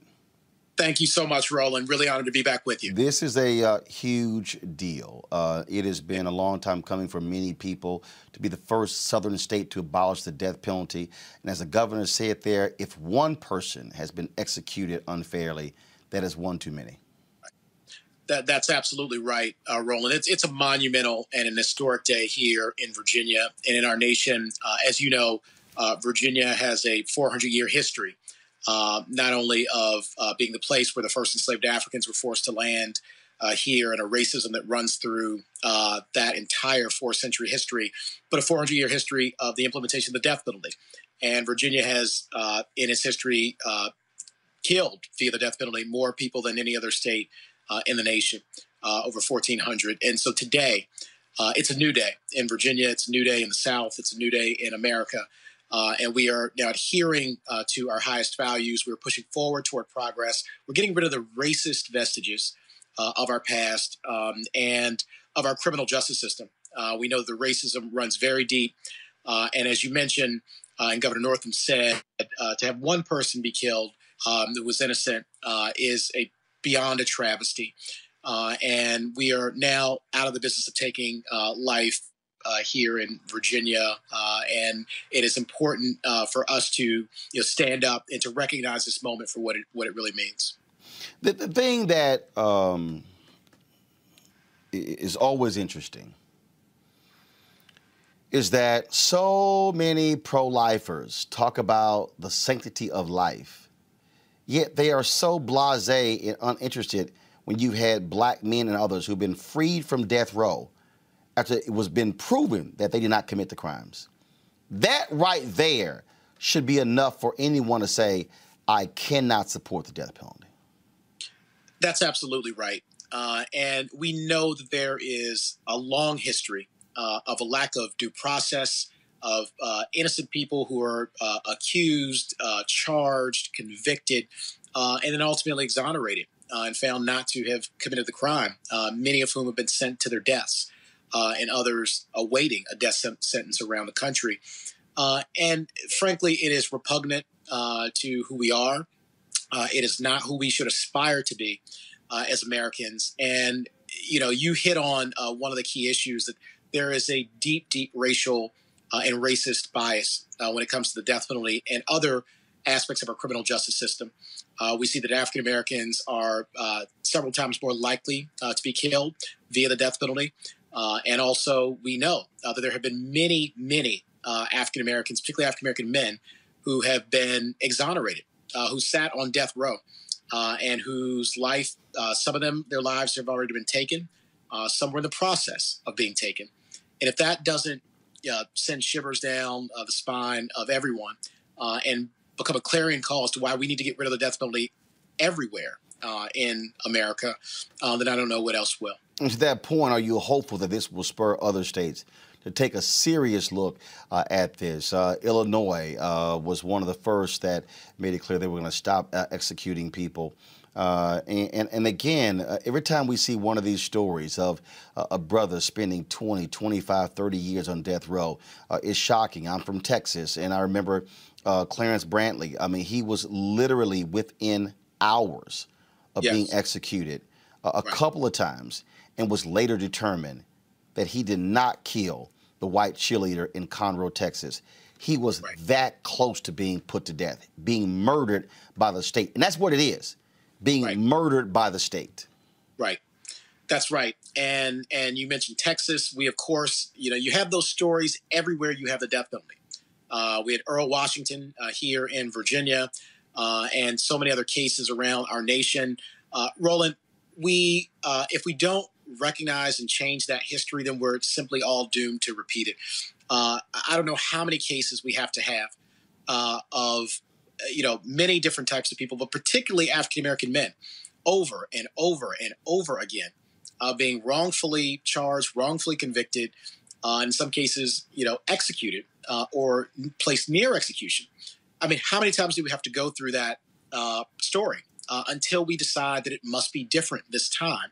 Um, and in Virginia, that's really the statement uh, that we are making that it must be and it will be different for the next 400 years in Virginia. They will be very different than the last 400 years. we're getting rid of the racist vestiges of that past uh, and we've got to do that throughout our entire criminal justice system. But uh, we know uh, that this is a big, huge step forward. Um, and we want to recognize that. And hopefully, this will spur that kind of change to eliminate the death penalty and abolish it uh, everywhere uh, around our nation. We've got to stand up with courage. It is critical uh, to be able to make change, to first stand up for what is right and not always, not always what is popular. Uh, sometimes you have to do things that go against, um, you know, the prevailing viewpoints at the time to get to where we can and should be. Uh, and that's really uh, what today symbolizes uh, in so many ways the next 400 years of Virginia and of America and what's possible.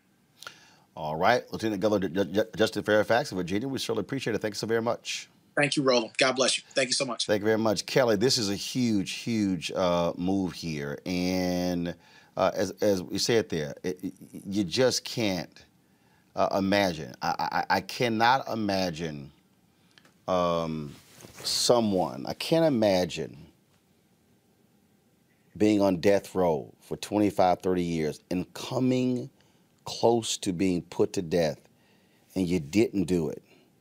The this guarantees that even if somebody is wrongfully convicted, the state can't screw up and put them to death. Yeah, and that is key in this. You know, whether you support the death penalty or not, the fact of the matter is it is a flawed system in that we have a, a, a disproportionate amount of uh, people on death row who are black, who are wrongfully convicted, and as their time for you know um, their execution comes, that's when people, you know, get on the ball and try and save their life and whatnot. It's not really like the 15 years prior. It's usually like in the 11th hour and 59th minute with things, uh, with with policies such and laws rather, such as what uh, Virginia just passed down today. Those situations, at least in that state, aren't going to happen. Uh, lives will literally be saved, and it's something to be said that the state that housed the Confederate capital, the capital of the Confederacy, the antithesis of of of of racism and and the preservation of enslaved bodies in this country. That state is the state to abolish the death penalty. It it needs to be said that other states um, that were not only in the Confederacy but other states that still have the death penalty on the books also need to follow because this isn't a matter of you know eye for an eye until the policies are in place where everybody has a fair shot in making sure that those on death row actually deserve to be there, there doesn't need to be a death row because otherwise it's just murder unnecessarily so at the hands of the state. You know, D, um, couple Saturdays ago was the 36th anniversary of my grandfather's passing. And um, I was 15. And that actually was the first major death that I experienced. And that actually kicked in th- this fear of death. Um, and it, it led to panic attacks. It just consumed me. Um, and uh, it's something that's never, that has never left me. And I remark all the time to people death is death. There, there's no, this ain't Lazarus. This is not dead, I can come back a year later.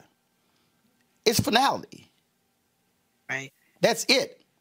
And so, for people who act as if, you know, uh, we should fight these things, and no, no, no. I hear people, no, no, you gotta uh, take them out, condemn them. I, I think there are there are clear examples where an individual is absolutely guilty.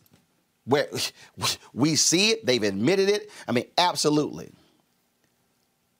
But when I've seen these, when I've seen these, Texas and North Carolina, Louisiana and Virginia and Missouri, when I look at what the Innocence Project is, project is doing, no reasonable person can say that the state should be putting people to death when we know for a fact that there have been people who have been convicted by juries that were racist, by DAs that removed black jurors, by DAs that withheld evidence, or just simply folk got it wrong based upon eyewitness testimony.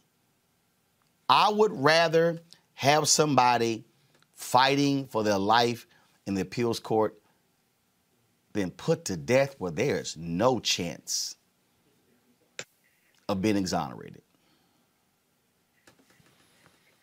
That's right. Because when you, like you said, when you're dead, you're dead. And so I, I just think, um, especially with the Innocence Project, we have seen so many people. Uh, cases be overturned because the DNA just did not match the crime. And so it's better to err on the side of caution. And we know that Black people have been charged and accused of many crimes that we have not done.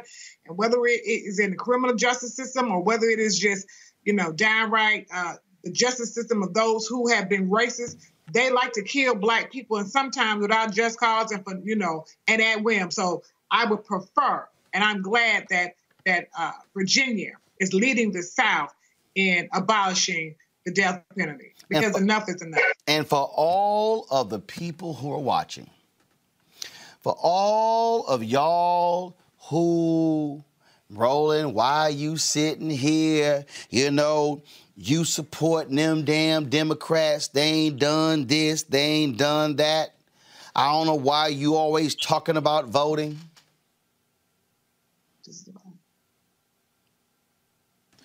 Republicans in Virginia would have never abolished the death penalty. Republicans in Virginia would have never granted voting rights to the formerly incarcerated. So, and I've said this I'm not a Democrat, I'm not a Republican, but I damn sure am smart enough to ask which of these two are more in line with where I stand on important issues. And if that means electing more Democrats to outlaw the death penalty, so be it. Because I got a better shot at communicating and convincing a Democrat than I do a Republican who don't give a damn about putting somebody to death. Hell, they'd rather have five executions a week and put it on television like it's a nightly television show. That is a fact. Going to a break when we come back. African American has a new app that you might want to use if you get stopped by a cop. We'll discuss that next on Roland Martin Unfiltered.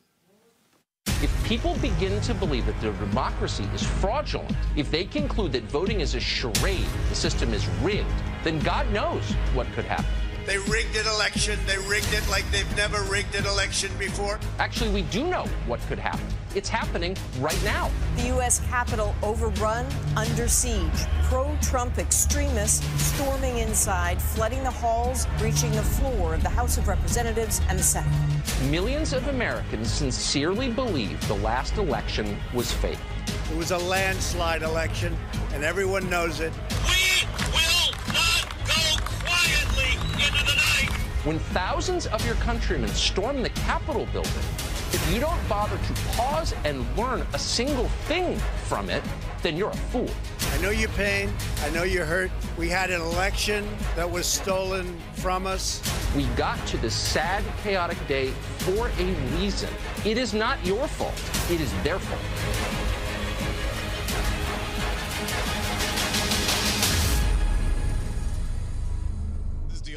What's up, y'all? I'm Will Packer. I'm Chrisette Michelle. Hi, I'm Chaley Rose, and you're watching Roland Martin Unfiltered.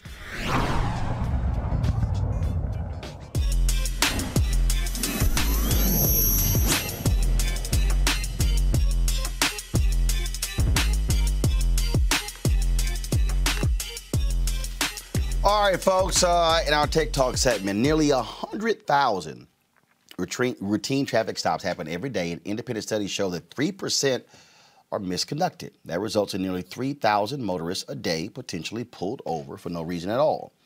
Now there's an app that can help fix that. Joining me now to talk about this is the creator of the Safe Cop Stops project, Mike Burrow. Mike, how you doing? I'm doing good, my friend. How you doing? All right. So, what led you to say, "Hey, I I, I, I got to do this app"? Was it an incident? Were you involved in one? Was it something you saw on television? What was it?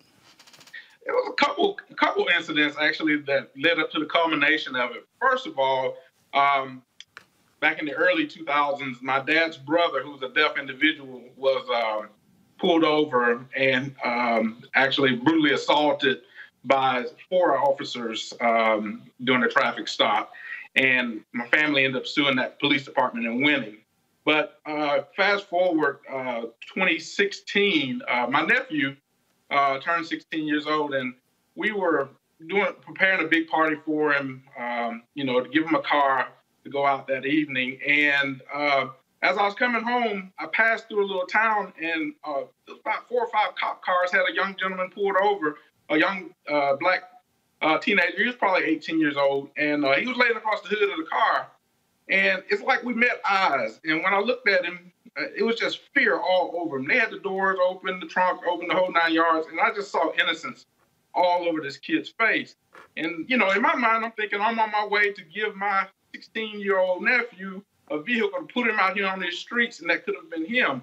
And so on, when I got to the house, I asked my sister, I said, hey, you know, does does he know his rights as a motorist? Does he know how to protocol, how to how to properly pull over, how to you know work through a routine traffic stop? And you know, the answer was no. Really, none of us do. And so that was where it really started uh, back in 2016. And uh, so I, I, did, you know, I did several years of R&D, meeting over 1,400 individuals, 50 police officers, and and it kind of all came together as a culmination of all of those, all of that. Um, uh, this obviously is, is critically important. So, so how does the app work? Take us through it. Well, it's um, it's voice activated. It's actually it's going to be on both platforms, so it'll be iOS and Android. Um, iOS will be completely voice activated, and then Android version it'll be voice activated, but you'll still have to push the SOS button. So it's, it's voice activated. You'll you'll say a code word. So uh, officer hits his lights. Um, you say that code word. You will have already downloaded up to ten individuals into that app and uh, it will send out a notification to all those individuals to say, "Hey, I'm being pulled over. Will you witness this with me?" And so all those individuals will be able to see and hear what's happening as uh, on the motorist's phone. But we do have a premium um, feature, which is called the Virtual Attorneys on Demand, which we're going to be working with about 200 attorneys nationwide, where uh, you'll actually be able to have an attorney uh, live in the vehicle with you to speak on your behalf. Is the um, is is the is the app now live? It is not live. Our actual launch date is May 17th. Uh, the iOS version is actually live right now in the App Store, but it doesn't have all of the features downloaded. And so, uh, you know, that the, the Android version will actually be in beta around the 19th of April. We're going to work a few kinks out of it, and then the actual launch nationally will be on uh, May the 17th. Um, gotcha. And so uh, it will, um, again, it will, so you'll be able to, so if you get pulled over, you don't have to sit here. So what do you just hit Siri? Is that, is that how it works?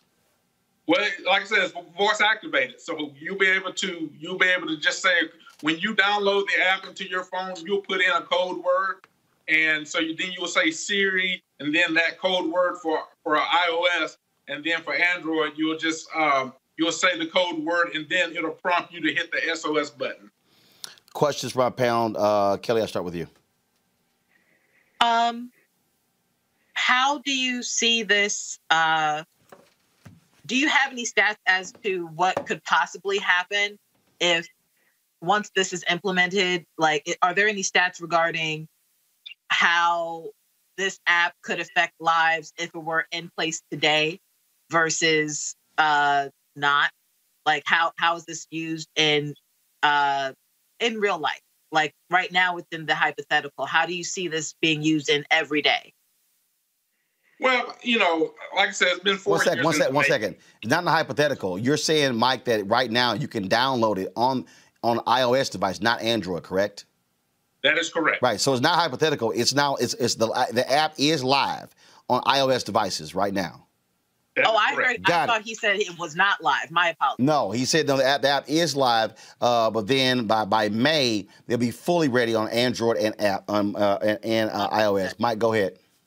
Yeah, that that is correct. And so, uh, you know, so in terms of how we could use it in real life today, uh, you know, in in the last several years, and all the the, the research that I've done, several families. Uh, matter of fact, I get I get emails and phone calls constantly saying, you know, I'm ready for this. I've got a child off to school right now uh, that uh, has been summoned by the by an officer for no probable cause, and you know, an app like yours would be, you know, invaluable right now. And so there, there's a lot of anticipation for the app, like I said, but something with the, you know cutting edge technology that we're using in this app is taking a little time for development. D. Mm-hmm. So let me ask you a question. So does it have to be mounted anywhere, or is it just the aggravation of the voice saying Siri or whoever record this? That is How- how does this So work? can- yeah, so even if the phone is, if your phone is in your purse or whatever, the, the, through the voice activation, it'll actually send out the notifications. So let's just say um, you can't get to the phone, at least it'll start recording the, the audio of it. And all of this information is actually recorded to a cloud. So, and it's untampered evidence. So if you need it in a court of law, we'll have that, in, that inf- information so that it can be downloaded for you. Oh my goodness, this is cutting edge. This is awesome because you know I bought cameras uh, for, for all the cars for my husband, my sons, and my brother because I was just so concerned about all these stops. But this will just you know eliminate it all. I mean, this is awesome. Thank you so much. My pleasure. All right then, Mike. We certainly appreciate it, man. Thank you so very much for joining us on today's Tech Talk segment. Thank you. Y'all have a good night. Folks, uh, that is it for us today. If you want to, I'm gonna say crazy white people for tomorrow, so y'all look for that tomorrow. If you want to uh, join our Bring the Funk fan club, every dollar that you give goes to support this show, our staff, the ability for us to do the work that we do. Think about it, y'all. I, I, I got I got MSNBC on right now. Uh, and you know what? Uh, I, I, I, I've been watching uh, Ari Melber show, Joy-Ann Reid show, now Chris Hayes show, uh, and I, I didn't see the Maryland HBCU story. Uh, I didn't see uh, the Virginia death penalty story. Uh, I certainly didn't see uh, Mike's uh, there as well. Uh, they did do uh, voter suppression, uh, but the bottom line, folks, this is why we do what we do, uh, and that is, and I definitely didn't see them talking about white identity politics about Meghan McCain. So this is why you got to support this show. This is black owned, black controlled. We don't sit here and ask permission to discuss the issues that matter to our people. We simply put them front and center. The opportunity for us to have the HBCU story, to talk with uh, HBCU presidents is vital. Right now, I'm looking at folks. We got uh, hundreds on Facebook, more than 3,000 watching on YouTube right now. Folks, you uh, if you're getting a free ride, that's fine. But look, your dollars matter. And so our goal, we're asking up to 20,000 people or even more to contribute 50 bucks a year uh, to what we do. That's $4.19 a month, 13 cents a day.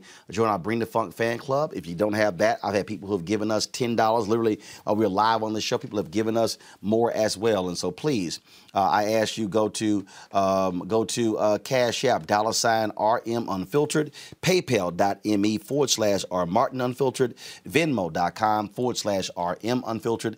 Zelle is rolling at RolandSMartin.com. You can also reach us, uh, folks. You can also reach us. Uh, at Roland at RolandMartinUnfiltered.com. You can send a money order to New Vision Media Inc., 1625 K Street Northwest, Suite 400, Washington, D.C., 2006. That's it for me. Folks, I will see you tomorrow. Thank you so very much, Mustafa, Kelly, and Dee, for being a part of our panel today. Uh, y'all have a great one. Hey everyone, this is Molly and Matt, and we're the hosts of Grown Up Stuff How to Adult, a podcast from Ruby Studio and iHeart Podcasts. It's a show dedicated to helping you figure out the trickiest parts of adulting. like how to start planning for retirement, creating a healthy skincare routine, understanding when and how much to tip someone, and so much more. Let's learn about all of it and then some. Listen to Grown Up Stuff How to Adult on America's number one podcast network, iHeart. Open your free iHeart app and search Grown Up Stuff. Grown up stuff. Let's take a moment to breathe. Deep inhale. Extend your spine. Remain focused on what you're doing. If safe to do so, exhale slowly, leaning to one side. Inhale back to center. If safe to do so, exhale slowly to the opposite side. Find mental health resources at loveyourmindtoday.org. This message is brought to you by the Huntsman Mental Health Institute and the Ad Council. Hey, it's Zuko and Kayla from the Wake Up Call. Enjoy your podcast, but when you're done, don't forget about us. We have a radio show. We try to bring a smile to your face every morning. We also talk to some of the hottest country stars of today, and we like to share some good news with That's What I Like. Because Lord knows that's hard to find. When you're done podcasting your podcast, listen to us at 92.3 WCOL. Set your preset on your radio right now, and don't forget you can listen to us online on the iHeartRadio app.